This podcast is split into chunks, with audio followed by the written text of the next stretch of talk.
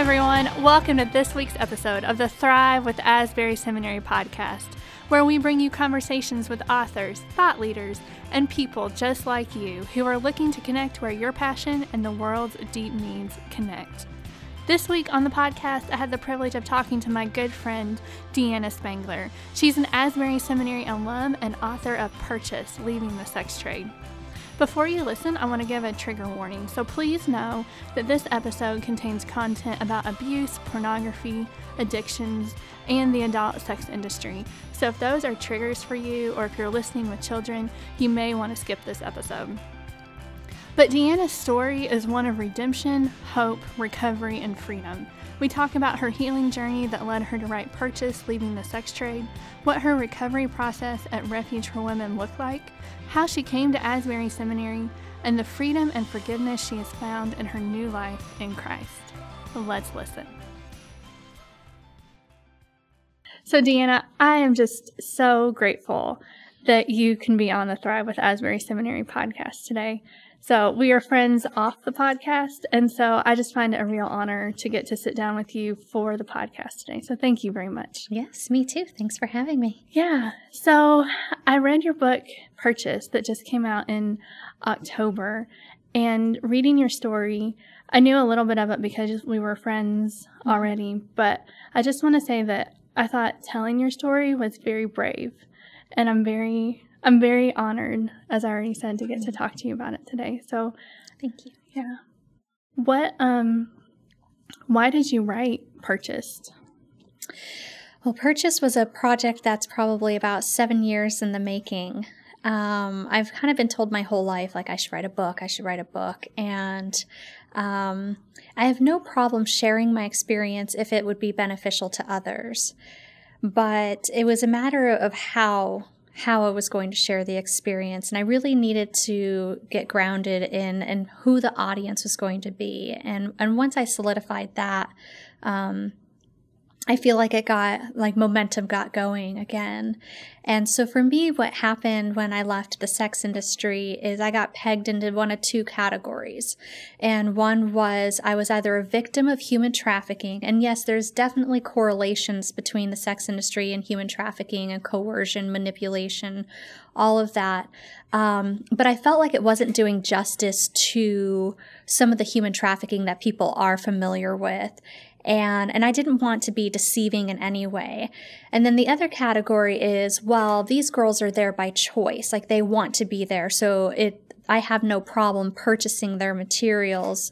Um, and I really wanted people to see when we make a decision to go into the sex industry, what life looks like that that makes us think, hmm, this is going to be the best option for my life to survive and and I mm. wanted people to get the whole detailed picture of what that choice was derived from. Mm-hmm. Mm-hmm. For sure. Your book released in October, and this podcast mm-hmm. won't air until the spring, but it was the number one bestseller in the study of pornography, um, which is amazing, you know, right? that is fun. It was like the next day, everybody was really excited about it, yeah. and um, yeah. And it's a really, I mean, I just read it, so it's a really well thought out book, and you told your story you. really well. Um, was it scary to tell your story?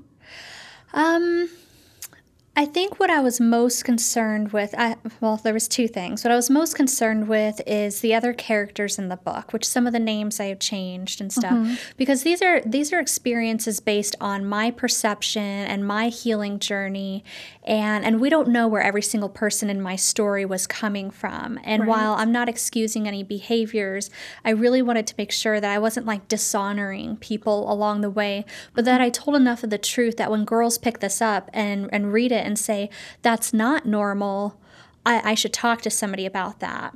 And so that was probably the hardest part was figuring out that balance.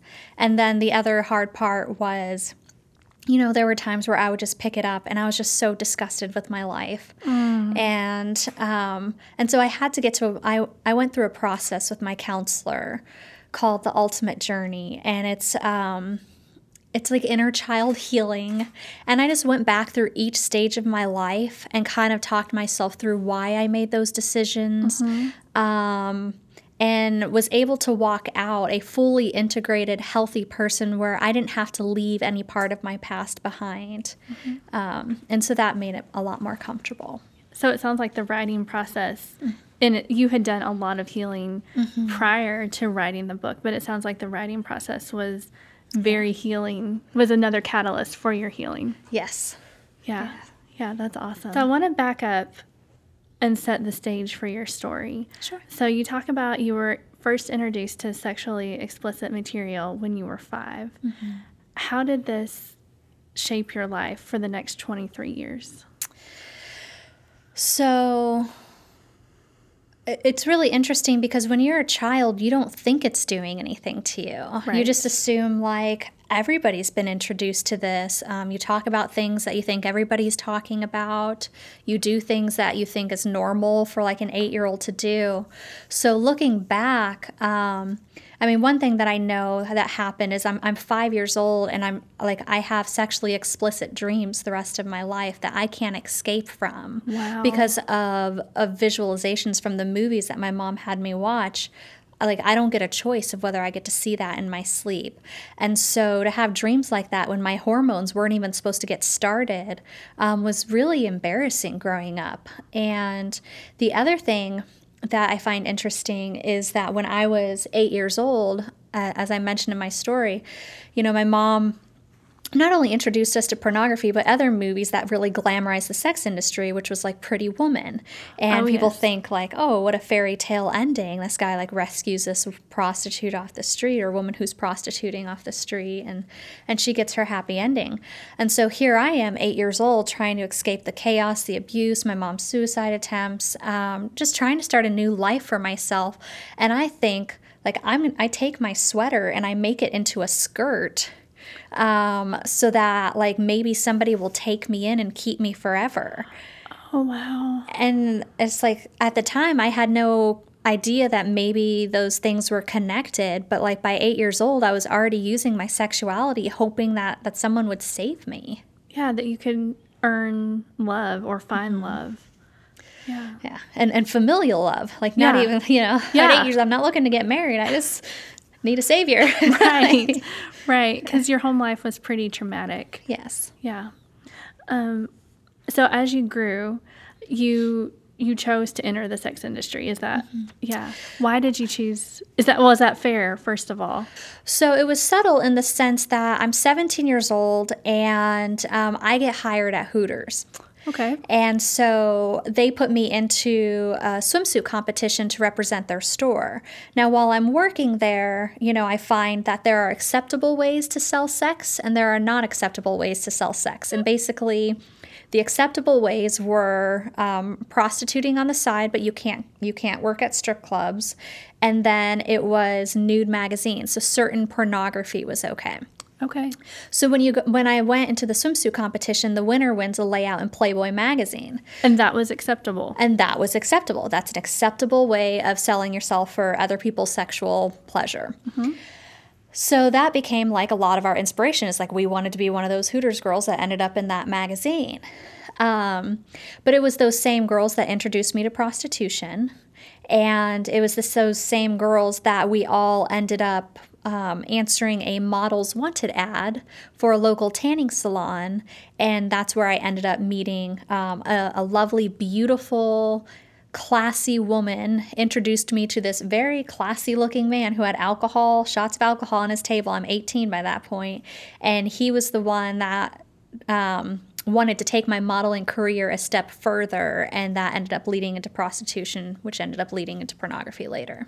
Wow, does that often happen that modeling yes. leads to prostitution? Yes, that is a big um, ploy scam. I don't know how how to put it. So what happens is they look for women who really like attention, right?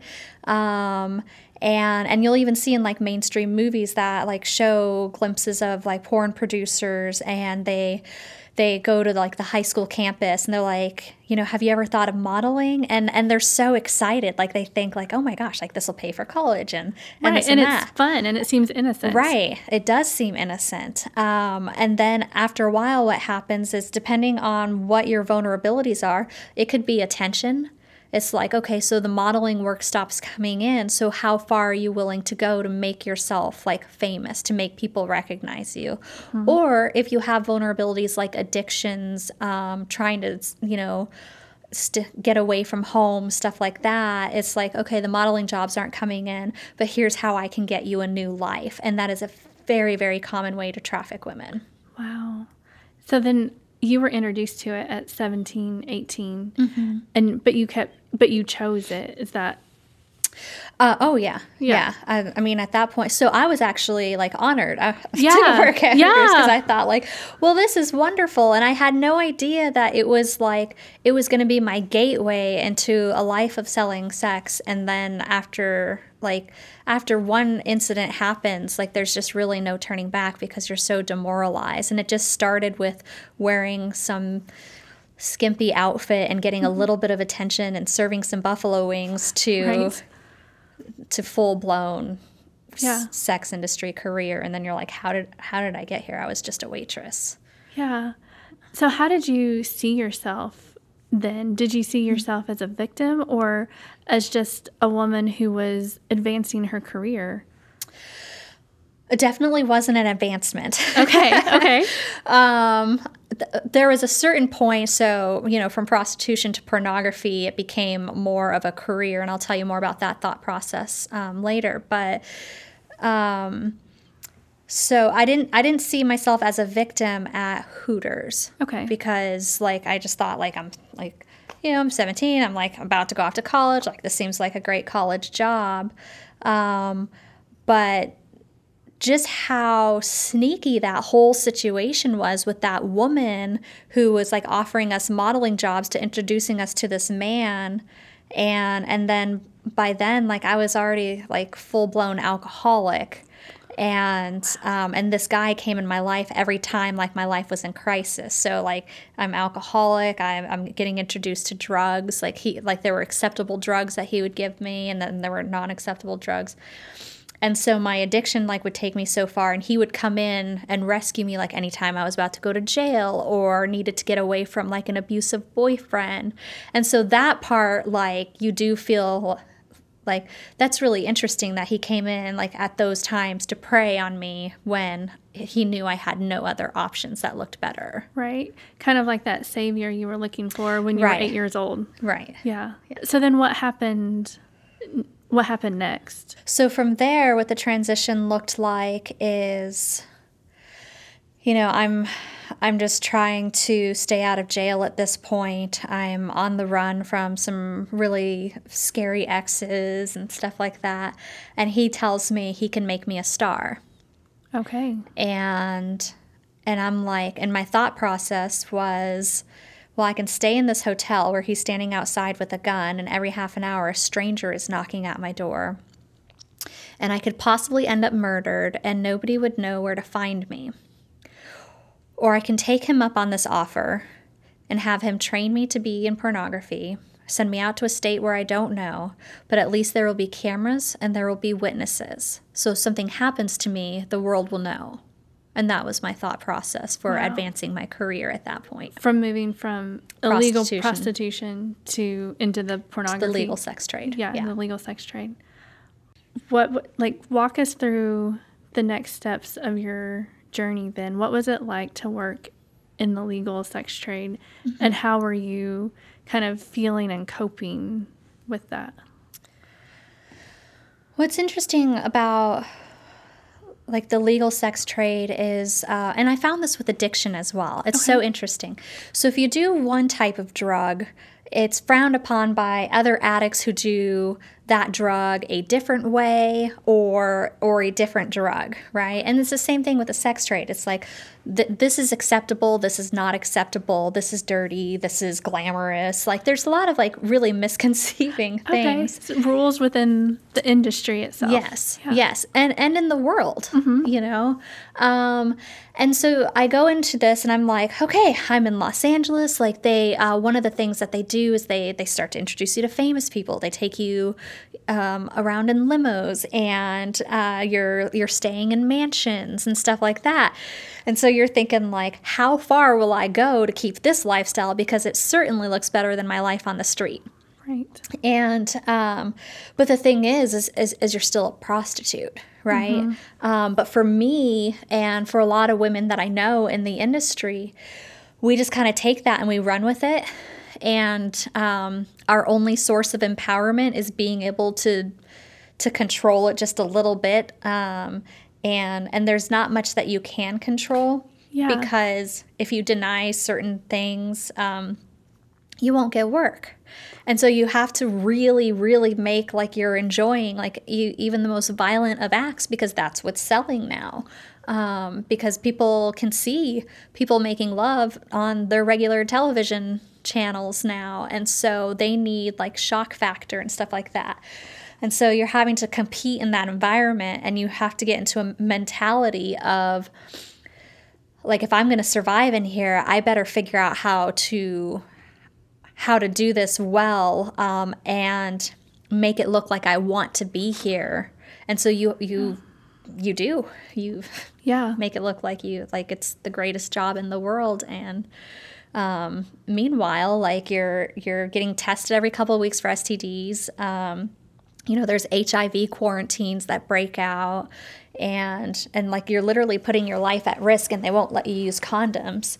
And um, you know even in, in some of the more like like violent stuff like you have these physical problems and they just like you just have to keep going Just keep anyways going, and yeah. and you have to follow like whatever the director says and you're on pain pills like to cope with with that and in and out of like emergency rooms from different things that that aren't so sexy that you're not seeing on film Right. Like the real the real life is Right. totally different from what you're seeing on film or in a magazine or Right. things like that. You mentioned control earlier. Mm-hmm. What kind of control did you have or did you think that you had?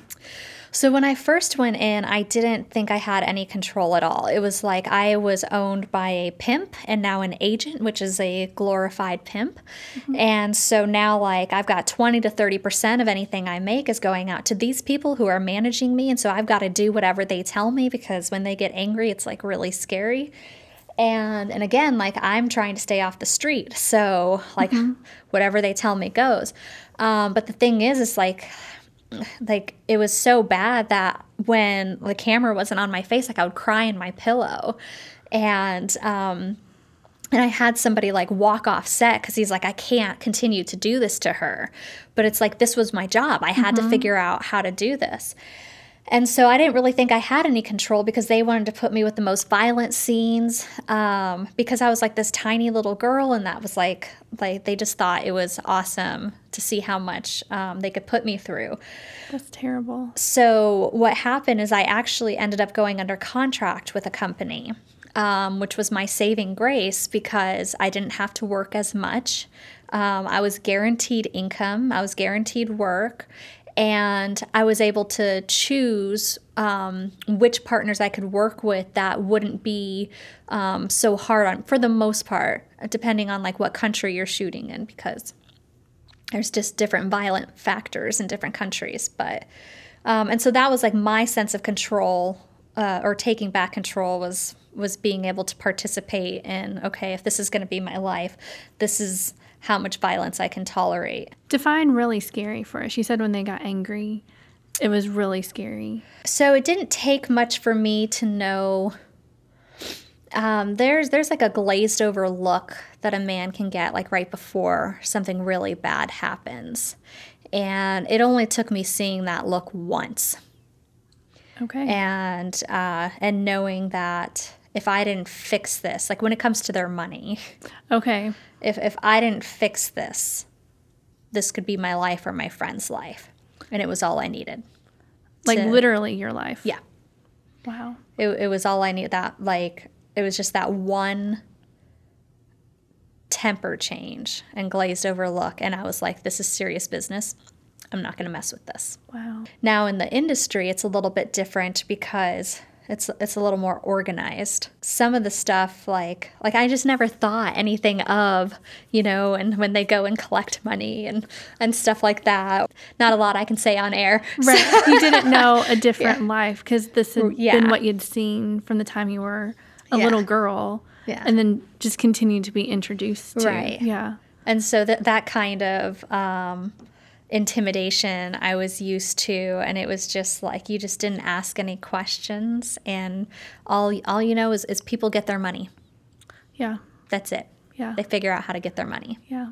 And how old were you when you entered the sex industry? I was still 18 at the time, the first time. okay. Mm-hmm. Wow. So you were in the industry for how long? Until, um, so that would have been around 2001 until 2010. So Okay. About nine. nine, 10 years. nine- yeah. yeah. What led you to the point that your breaking point where you were like, I have to get out of this. I have to make a change.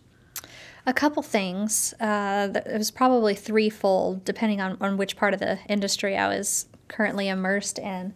The the performing part, it was, um, I was tired of not being able to eat. Uh, I was so hungry all the time, and and people were always taking pictures, and so um, I I can I didn't feel comfortable in my own skin. I just remember thinking like, gosh, like I would love to put clothes on. Like, what would it be like to live a life with clothes on? Um, the other thing, part of that was I I had never been out like like I hadn't gone out on a date, like a respectable date. And so what was it like to go out with somebody and not wonder like are are they going to use me for sex? Are they going to, you know, are are they just here to pay me for this or Which you did they like, you know? yeah, that was a, a really tough one.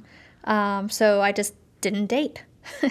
I just became my character and um, and kind of hid behind her to to avoid life. And then uh, as far as leaving the industry altogether, I had a fan drive from Georgia to California to have me sign his DVD collection and you know, not thinking anything was wrong with that. I'm super flattered. He even stopped by my hometown, got got me my favorite cookies. Wow. Um, so this guy, you know, like he he was really following me, and again, not alarmed.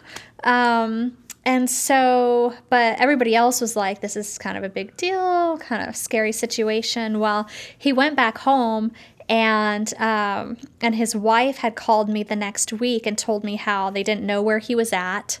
He just disappeared. He took off with like he drained their entire savings account to come meet me.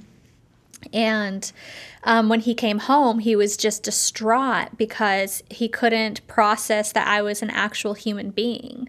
So here, here's this broken man coming home to his wife, and she's just like, okay, like this has to stop. And um, tries to talk him out of like you know turning on his like web chats and and to stop the pornography and all of that. And he he took a gun and he shot himself. And so now he's got like he left behind a wife and grieving children all over his porn addiction. And that was when i realized like like this this isn't helping anybody. Like this this is destroying people I mean, this man took his life because his addiction was so bad. And even when the addiction isn't bad, like just what it what I've seen it do in relationships and marriages, and just how humiliated people feel, and the shame and the um, the torture that it brings. I, I just I had no idea, you know, because I was just trying to make a living. Yeah. That was the first time you realized what it did to other people. Yes. Yeah.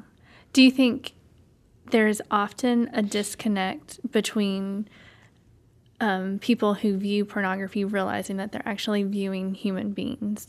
Absolutely. And I, I think the language that we use is, is helpful because they say, like, you know, like I'm not purchasing an actual person. And I'm like, no, like me and my friends, we're, we're actual people. And see what happens is like, here I am, what, I'm almost 10 years out of the industry, and people are still paying money to the people who purchased me to begin with and and I have no choice in that because I was 18 and I signed over my rights, and so people um, continue to use me without my consent because of the state of mind I was when I was 18 years old and just trying to survive. And so that's really frustrating. I do think there's a huge disconnect in um, in what people like call trafficking and then what they call acceptable forms of purchasing somebody else. When did you start? So, those were the three things that happened Mm-hmm. that made you realize I need to change. So, then What was your first step to trying to make a change? My first step was um, so I had stopped performing, but I still worked in the industry. When that guy came, I was done performing, but I was still signing autographs. I was still doing tours. Okay. Um, so I wasn't actually like, I wasn't in the movies anymore, but I was still selling myself through my movies. Okay. And trying to like profit as much as I could off of that. But um, I was working in the office and I ended up becoming the girl that preys on other people. Um, Okay. so thinking like, well, at least I'm not doing this anymore. But now, like, I've got girls in my office who um, can't get any work in porn anymore, and so I'm setting them up um, in strip clubs with with people that are escorting them and prostituting them out. They're going to brothels, and so now I've become that person that either lures girls into the industry or sells them back out. And and what was interesting is is other women wanted wanted to be like me. They were like, I want to do what she did. Like like she's making a name for herself without selling herself.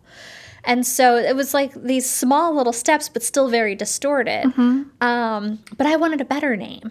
And so I went back to school and uh, went back to school for holistic health and started training under a trainer um, who did like orthopedic specialties. And I got to work with like disabled people and Okay. and I just really fell in love because, you know, by then my body had already been through so much trauma that like I had to go to her. Um, and when she helped me manage like the chronic pain that I was living with without medications and stuff like that, I realized like I wanted to help other people. Yeah. and it was a long it was a long road to that because it was like well how do i how do i start over? Because there's a lot of people that will like say like get out of the industry. Porn is bad. Porn is sinful. But like nobody's there to walk you through okay well how do i make a new life? Right. what else do I do? Because now I have this education, I've got to start over, and nobody's giving me a business loan, and and so that was a really hard process to go mm-hmm. through, and that's mm-hmm. You know that's part of what led me into Refuge for Women is because all these people wanted to help, you know, people be free of their addictions, but who's helping the girls Right. and the guys to to start a life after that so they're not so that never becomes an option again. Tell me about your journey because you mentioned in the book um, the eating disorders, your struggle with addiction, um, and then you came to Refuge for Women. But you took some steps before you got to Refuge for Women too, attending church and things Yeah. like that. it's interesting to be to say like yeah i got sober while i was still in the sex industry because cocaine and alcohol are so rampant and uh, acceptable as well as uh, pain pills and stuff like that but um, it was really help like i needed to get sober because like like I was just passing out places and now I was like this public figure and and people were like trashing me online and and so I had to like take myself seriously somehow and um and I got into recovery and the the only thing that I did is is I was honest with one person about everything. Wow. And, that's all it took. That was the first step, not all it took. Yeah, that was that was the first step because what happened is as I as I continued through recovery and I started working these steps and I was honest with the sponsor, it was like you know, here was this person I didn't have to hide my other life. Like she knew I was in the industry. She's like just don't pick up a drink no matter what. And as long as I continued to do that, through gaining a conscious awareness and contact with God and being honest with one person, like every year I was able to see like the layers that were were keeping me from the center of that. So at the same time, I also knew somebody who was going to church that um, was a former performer, and I asked if she if she wasn't embarrassed if she would take me to church. And um, you know, because I already told everybody in the industry that I was a Christian, because I knew that Jesus died for me too, and I had accepted that. I I had no idea that I could be free from my life though. I just knew that Jesus died for me too. I wasn't exempt from what he did on the cross. And that was the only thing I knew and the only thing that I could put together. So I professed Christianity like no other. I'm like, Jesus died for you, he died for you, he died for me. Like I was an evangelist and people were very confused. Um, but you know that's what we do like we're, we're accountable to what we know and that's what i knew and i made sure to share it and um, and so I started going to church, and I would come back and I would talk to like the distributors and buyers, and I tell them like what I was learning on my spiritual journey, mm. and I'd go to these conventions, and right after I'd go to like a church retreat, and I wasn't like two faced. It was just I was in this process of transition yes. and being pursued by God, and um, and he was very gentle and gracious with me as I mm-hmm. figured out how to get out. Yeah. Yeah. When did you realize that he had found you?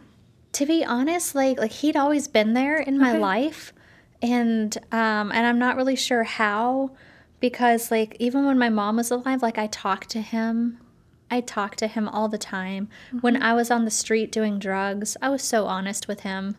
Um, I've, I've always been real honest about prayers and what I need, and mm-hmm. some of mm-hmm. those things were not needs. Um, yeah. But but I was honest with him because like I never felt like he left me. I just didn't know how. I like I had no discipleship. I had no one to show me a better way to live. Um, not for the sake of morality, but for the sake of freedom. You know, they say freedom is not the, the right to make choices. Freedom is the ability to make choices that keep you free. And I couldn't make those choices. Yes.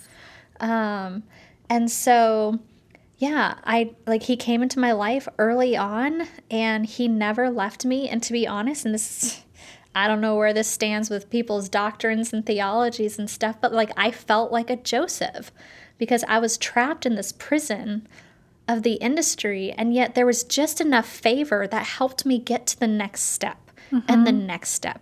And while they weren't like good decisions, like I was able to break free. Um, and I mean, just to find favor in the oddest and darkest of places, like I felt like he was really helping me to work my way out, even though it wasn't like this clean, hard, and fast break. Mm-hmm.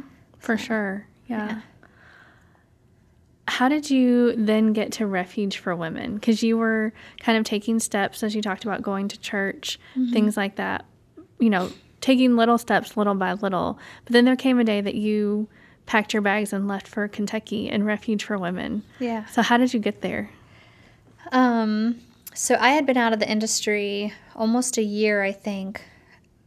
Yes. Maybe maybe more than that. Um and you know, I had just left like a, a, relationship that was unhealthy, which was my next savior. So my saviors went from from a pimp to a producer to a distributor. Those were my three saviors. Yeah. Until finally it was God. Mm-hmm. And um, but what would happen is I, I would go to church on Sunday. I'm part of this church plant team. Like, I'm on fire for God. I'm helping people stay sober. I've got five years of sobriety under my belt. I'm using everything I can and offering it back to him. But I didn't like have a will to live anymore, and I still didn't know how to interact with other human beings. And so people um, would tell me that they're like my fans, and I didn't know whether to be ashamed or proud or or what.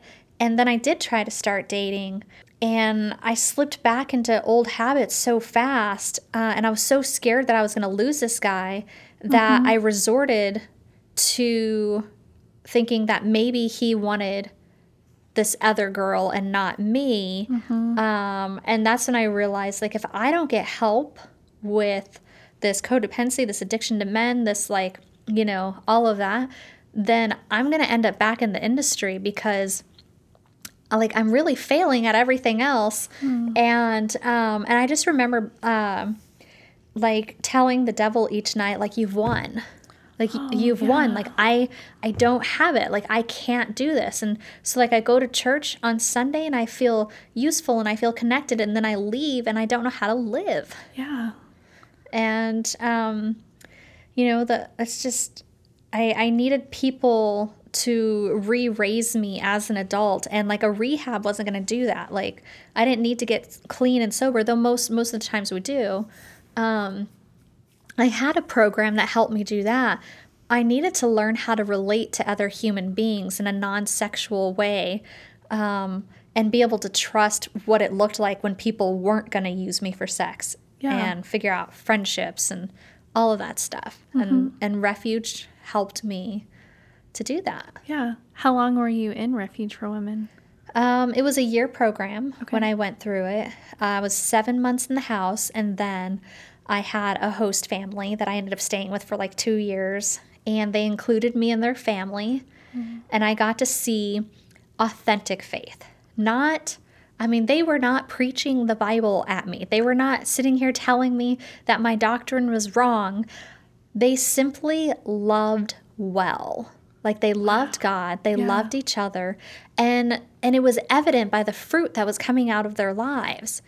And so that to me was attractive. And and I was like, well, how do I how do I live life like that? And so, you know, for me, I think I imitated people who imitated Christ until I could learn how to imitate Christ myself. Yeah, that's discipleship. What did what did you learn in Refuge for Women? Because you mentioned needing to learn how to relate to other human beings. What mm-hmm. were some of the things that you learned during your time there? Um, a huge one was boundaries. There's probably like um, six whole months just on what healthy boundaries look like. And you gotta be careful because, like, you know, you can get boundaries for your boundaries and you just become like selfish and stuff like that. So there's right. a line yeah. where it's like, okay, this is a healthy boundary. I had some areas in my life where I had guardrails around those boundaries because I wanted, um, after really meeting Jesus and knowing like how much he loved me, I didn't want to settle for anything else than what looked like that. Mm-hmm. And so I had to make sure I didn't have blinders on. And so I did have some boundaries for my boundaries um, in certain areas, and it and it worked really well for me.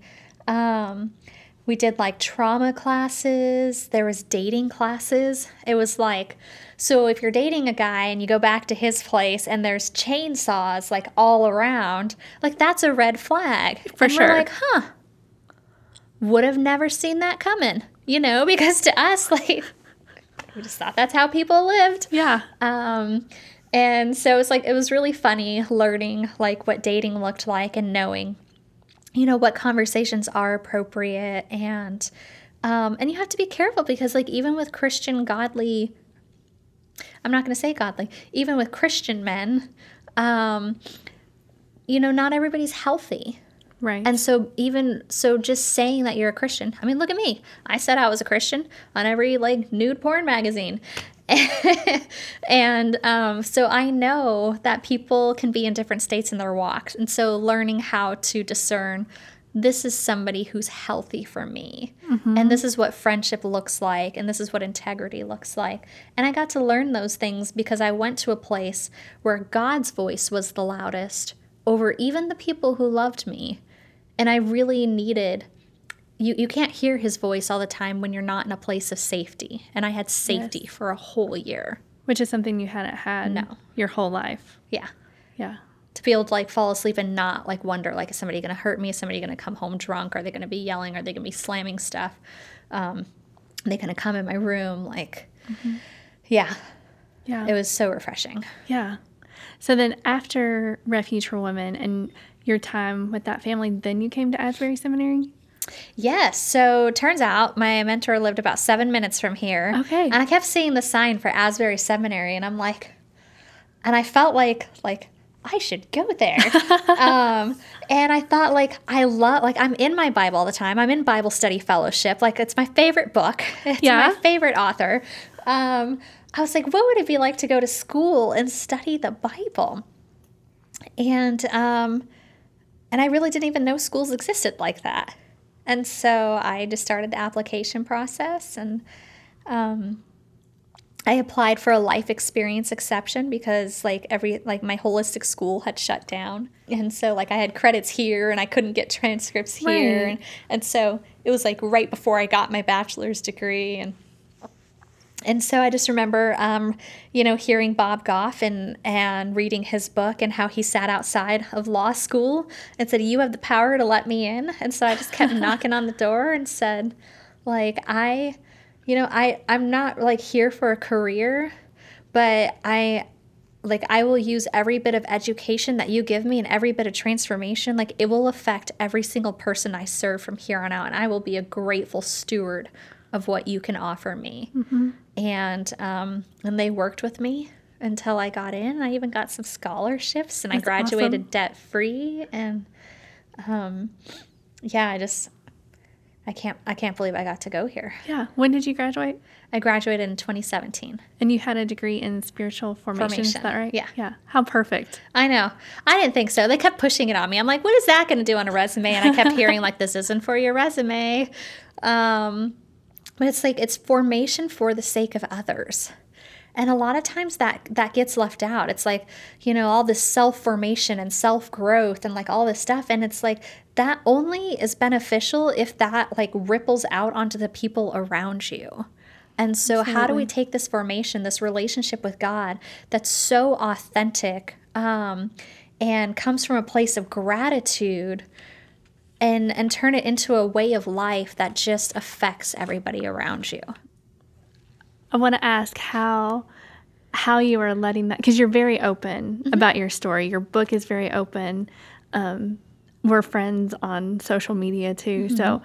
and I mean we're friends off social media. So we're friends in real life. So you're real friends. We're real friends, but we're Facebook official friends too. so I see your post and you're just very open. Is that Mm-hmm. one of the ways that you see of letting your own formation, you know, affect other people? Yes. So Facebook was a hard thing for me to consider coming back on because there was a lot of people that kept um, putting up fake profiles pretending to be me. Uh, th- there's quite a bit of stuff I had to combat with that. And so when I got on Facebook, it really had to be a place where I could stay connected to all the people that I've encountered during different seasons of my life. Um, and and be able to share with them this journey that I'm on in good times and bad because you know th- there there's sometimes there's things that God doesn't remove. And so like I want people to, see like like my faith isn't just because he's saying yes all the time. Right. like I, I get a lot of really painful hard embarrassing humiliating no's that i can expect because i live on this side of the curse. Um, I live on the, like we live in a fallen world. Like all of my deliverance is not yet, but some of it I've gotten glimpses of. And so I have this this place where I get to share this is what my faith looks like when God says no and he is still good and I am still going for it. And and this is why it's worth it because of who he is. And then it's like and this is where I get to give God praise and glory because you know he said yes and this is what my faith looks like and um being able to share that like like there is hard times. There are consequences you know with the ptsd and stuff like that. Um and so i have people from all different parts of my walks that that um, are part of my circle and they get to see this and they and they get to ask me questions. And um, it's a really beautiful ministry I get to have. And like Facebook has been a, a really positive thing for my life and for um, the lives of those that I get to stay connected with that maybe haven't said yes to God yet because they're like I don't know I don't know if he's for me Right. and Yeah. so I just like I simply get to just ripple out my faith and and be there when they're ready to ask questions and Yeah. um and just love them even even if they don't like It sounds like you get to live like your mentor's family Mm-hmm. and just loved you for two two solid years. I'm sure they still love you, but you no longer live with them. So it's Yeah. a little bit different, but you get to live that for other people. How have you seen God restore your relationships? so the cool thing is is like like my dad who I grew up with um he found God when I was seeking God and he got married and they both love God and they're continuing like their own formation process and so like Awesome. You know like while we have different like healing paths a lot of people in my family um they just rather not look back. They just want to move on. It's really painful for them. I mean, that's Um, fair. it is absolutely and i respect that. And i had to get to a place where it was like i'm not going to force you to heal you know? They're- like, um, for my sake. But but that's just not how i feel like god's asked me to live. Um, because there's a lot of people out there still struggling and so i want to offer um, the good bad and the ugly if it helps them to to get out. But so yeah they um, they've got like this new family and um, the person that i was engaged to um, his family that owned the porn distribution companies and the production companies um, they walked away from it all. They Wow. they're like really um, they're like beach evangelists and you know leading bible studies and so that's really beautiful to watch. We're still connected with them. And i've just learned how to do friendship differently.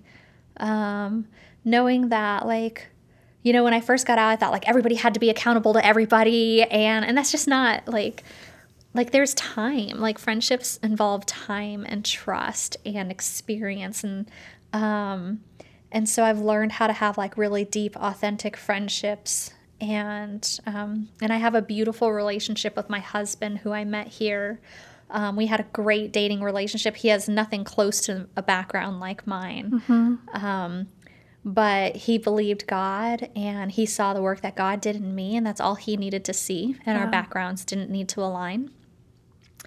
And so we had a beautiful dating relationship uh, with those guardrails.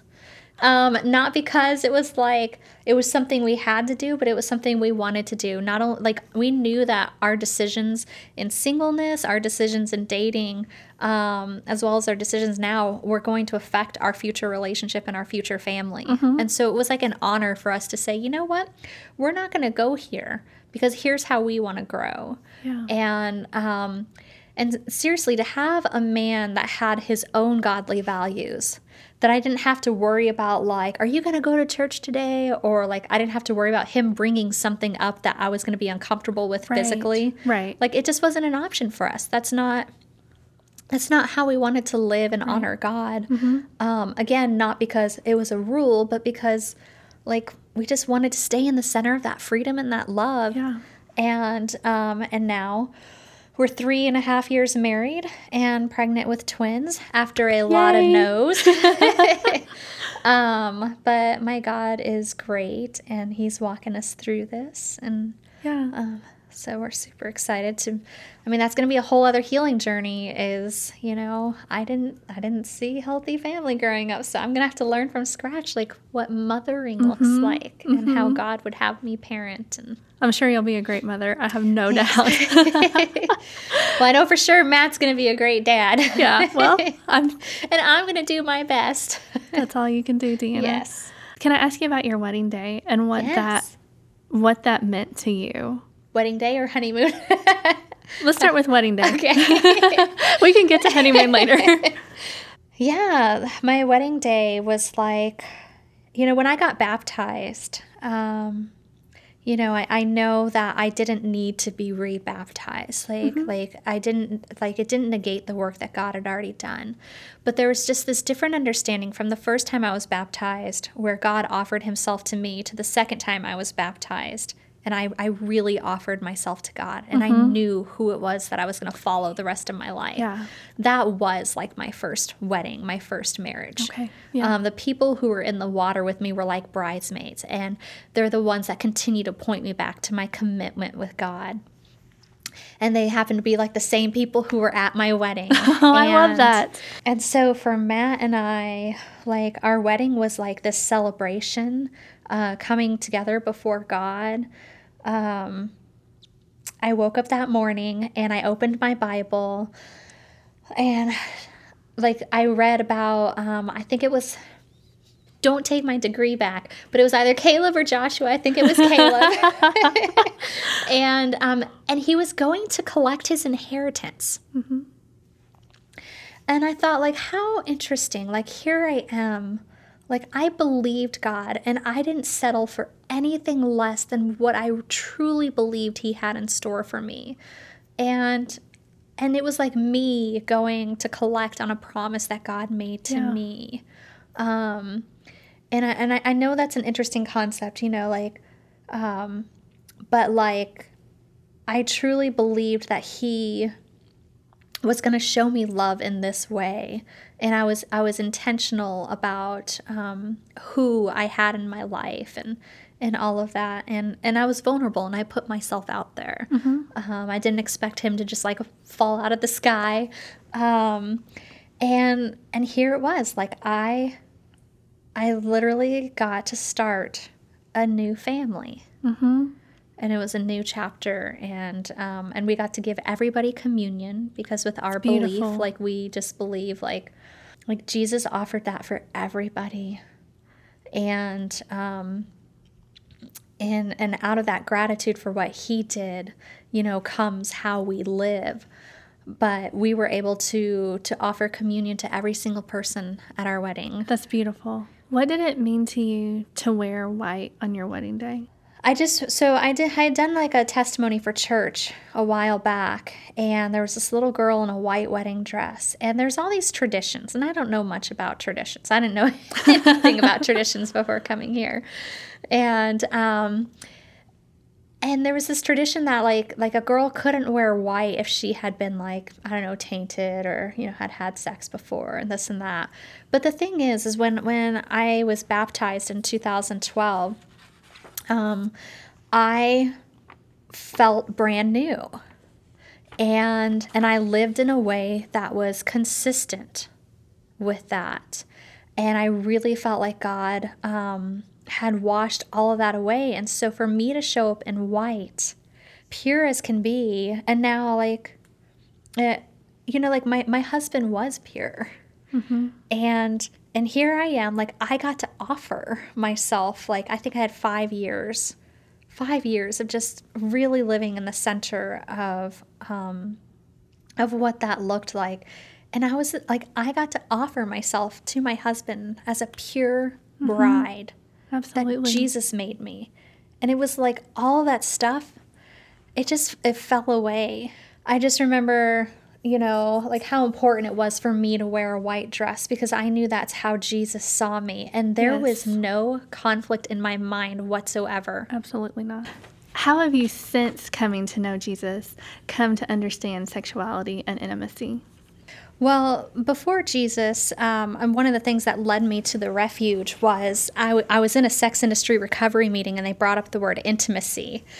And and they use like phrases like into me you see. And that was like terrifying to me um, because i didn't even know it was in there and i had always done relationships backwards. Um, but what i what i came to discover about jesus is that and god uh, is that like his he has these good gifts. And it's not like like this gift is is bad in the sense of the word like like food is not bad and like work is not bad. Um, but there's a lot of good gifts that he gives us that when we don't um, when when we don't understand like how best to use them um, can be very damaging to us. And so like living with my ex that was really painful. Like that was like a divorce and and and everything that I went through with every other person, like that was super painful. And and I don't think like God was up there like mad at me and ready with like a punishment. He was just like, "Man, I had so much more for you." And so um, the beautiful thing is is when I went met Matt, I asked him, you know, what his values were in in sexuality and singleness and because I'm not here to change anybody's mind, um, and we have pretty specific values about like our sexuality is something that honors God and honors each other. Mm-hmm. Um, and so the decisions that I made in singleness and the decisions that he made in singleness and then dating, like those were things that we got to, to honor God with later.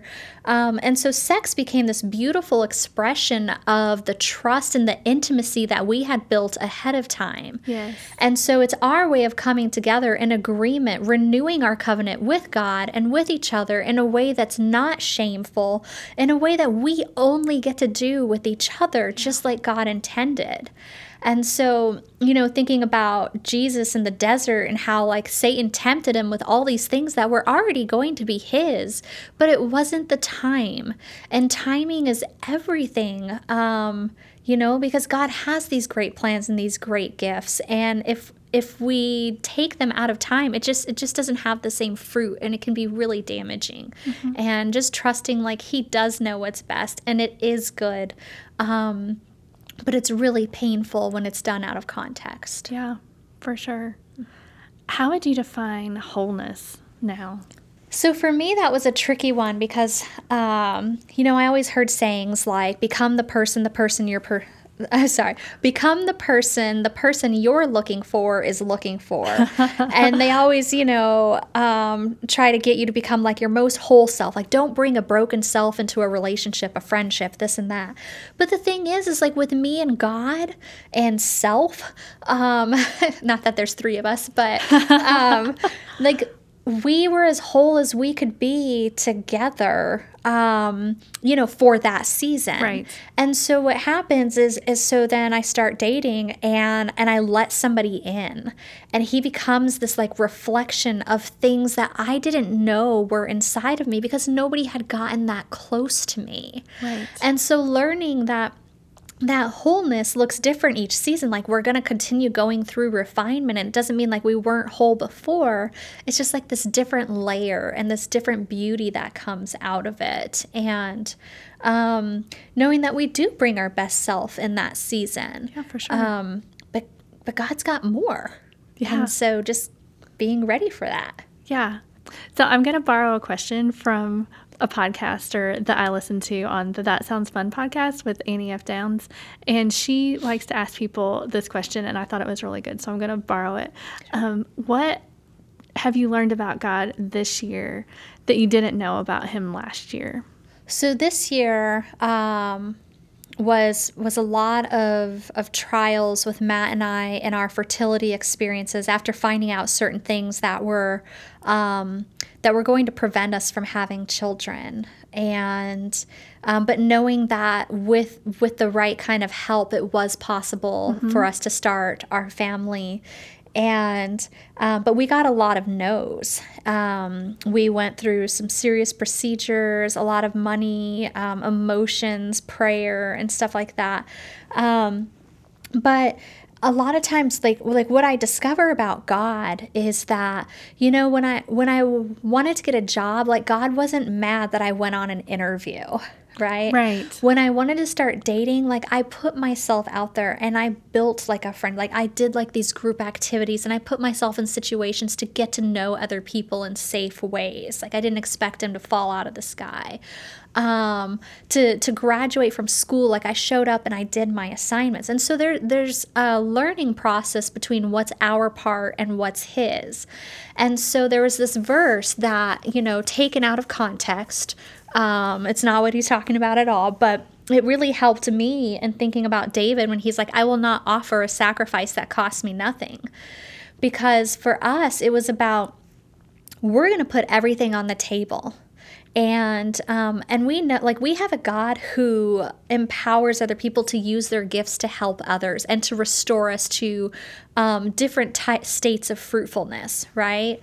And so, like, we didn't feel bad about seeking out medical help because we knew that God was going to teach us no matter what. And when we put it all on the altar, it was up to God to either sacrifice it or to bless it and and give us some sort of other fruit. And we got a lot of no's in the beginning. Like we wanted to try, you know, every possible way before coming to like our last resort um you know, financially, physically, emotionally, and stuff. And and we were willing to get those no's. Um, and it was it was really great for us to be able to teach others what faith looked like. Um, because like in Exodus, it talks about like you need only be still. Um, the Lord will fight for you. And people like forget the next verse where he's like, tell the people to stop crying and move forward. And it's like there's a time where we step in the water and he parts it.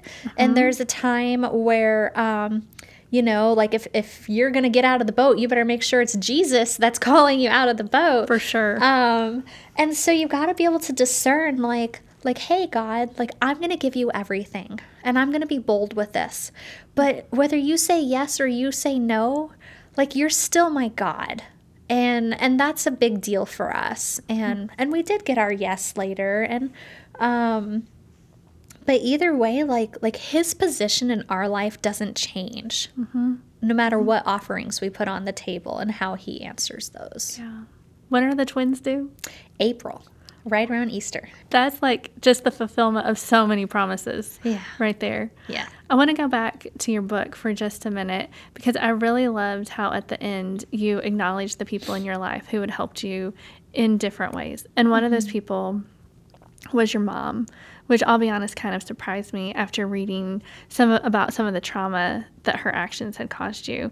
And you didn't gloss over the scars that she had left you mm-hmm. with, but you found the good in what she had given you. Absolutely. Yeah. What was that forgiveness process like for you?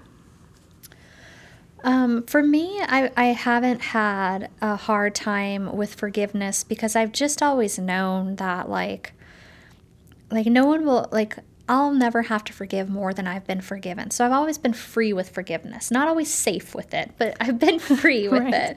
Um, but I came to a point in my life where I had to really take an honest look at what are you forgiving her for? Hmm, because I just forgave her as a person. I just knew my mom wasn't well. Um, but I never really sat down and looked at like what I was forgiving her for. And so I went through that process and um, and it was good. And the the beautiful part about any process like that is is being able to stay in balance, right? So you do this inventory and you say like these are the things that had happened. This is how it made me feel. I felt humiliated and devalued and unloved and all of those things.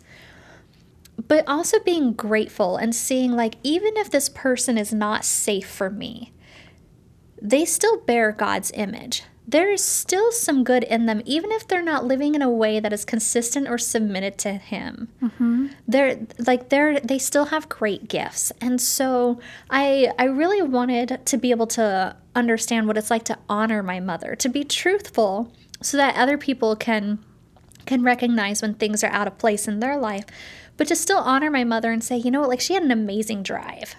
And I have a great work ethic because of her. And she loved animals and she had a huge heart. And I don't know what caused her all of the pain.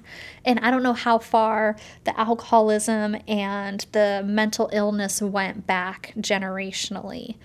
Um, but I can have compassion for her. Mm-hmm. And and so like I'm I'm truly grateful that that God gifted me in such a way um, because there's a lot of people that left scars in my life, yeah. but I've I've never been one to hold out on forgiveness because I'm just I'm just ready to forgive like when he does, and it doesn't mean I forget. Right. You know, and it doesn't mean that we don't have proper things in place that, you know, help keep us safe.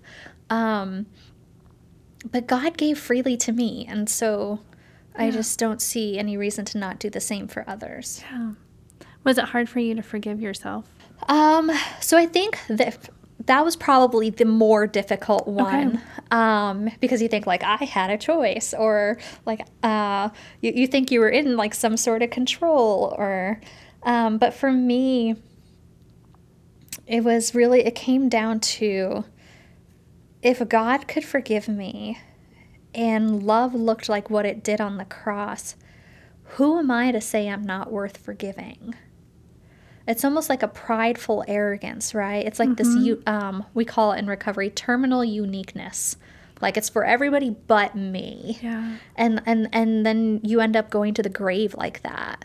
Um, and so I asked somebody, like, I think somebody had asked me one time, like, how did you forgive yourself? And for me, it just wasn't a question because it was like, like, I live a living amends and while I can't make right every wrong that I did, I can live in a way that doesn't hurt people anymore. Mm-hmm. And so that is my amends, is living consistent to this new life that God gave me and not making those same decisions now that I'm not ignorant um, to what my choices lead to. One of the first things that I noticed about you when we became friends was um, that you you love people mm-hmm. and you want to help people even when you were living a different life mm-hmm. in the book it was just super obvious that you wanted to help other people and you talked about that even in your in our conversation today mm-hmm. so when people read your book what do you hope that they get out of it or receive from it I think one of the, the greatest compliments that I can receive receive is that like people think I'm lying about my past. Like, uh, and, and not because of my character, but they just can't imagine. My own husband cannot imagine what my life was like when I was a junkie and I was passed out in alleys. And um, and he serves people, you know, coming in the hospital, and and he just can't believe that that was my life. And so when when people hear my story and they're just like, I would have never known that because I I, I do get quite a bit of people who are hurting and they and, and they say things like, you wouldn't know what pain is. And I'm just like, oh, okay. Yeah. yeah. I know that comes from a really painful place. And as we get to know each other, like I'll open up about it. Um, And so, what I hope that people get from the book is just knowing like, no matter how far down the scale you have gone, your experience can benefit others. Mm-hmm. And um, I have a life that is unrecognizable today. And that can happen for anybody. Um, even if God doesn't remove every single situation or circumstance, um, when it comes to the consequences of that lifestyle, our life can still be unrecognizable. Mm-hmm. And that's just amazing to me. And so I wanted to be honest about the good, the bad, the ugly, so that people could see full on this this is what God has brought me from. Mm-hmm. But this is the life that I get to live today. And I know it's like 80% dark and maybe 20% light. You know, it took a while to get out. Yeah. Um, yeah, for sure. But so are fairy tales, mm-hmm. right? And so is the ultimate fairy tale. Like it's a lot of like, oh my gosh, we're going through this again. Oh my gosh, these people are still struggling with the same thing. And then all of a sudden it's like, and then we live happily ever after. And we do. Yeah, we do. It's possible. Mm-hmm. And so I want people to see, like, you know, like that, that's a life that's really hard to get out of. And so many people in the industry will tell you, like, there's nothing else we can do after this. So it's life in the brothel, life in the street, mm-hmm. overdose, suicide. Mm-hmm. And I mm-hmm. got told that so much. And I don't know how my life's going to end, but I, I've gotten some great purpose out of it so far. Yeah. And, I want people to not um, stay there out of fear that it's not possible to have a new life. After reading the book, I really feel like it just exuded hope. I mean, it was 80% dark, 20% light, but the light was mm-hmm. so light and the hope that it gave others, it was beautiful. So thank you. So, as we wrap up the podcast, we have one question. Well, first of all, I said as we wrap up, is there anything else you want to talk about that we haven't talked about yet? Um, I'll leave you with a question okay. that um, Dr. Seitzma gave me in human sexuality, which, by the way, like everybody should totally take. Like, what a great class. Um, and he said, like, who are you becoming and how are the choices that you're making right now helping you to get there? Wow. And I think that's so important because, um, you know, we think of all these things that need to go. Like, like, like we just become aware of all this stuff that is not keeping us in an abiding relationship with Christ. And um, and it really just takes one next good decision. If I can just make a good decision tonight, maybe I can make another one tomorrow. But for tonight, like, let's make a decision that promotes human flourishing and not the destruction of self or others. So now, as we wrap up the podcast, we have one question that we ask everybody. It's called the Thrive with Asbury Seminary podcast. So, what is one practice that can be spiritual or otherwise that is helping you thrive in your life right now? Um, I would say a constant place of returning and remembering.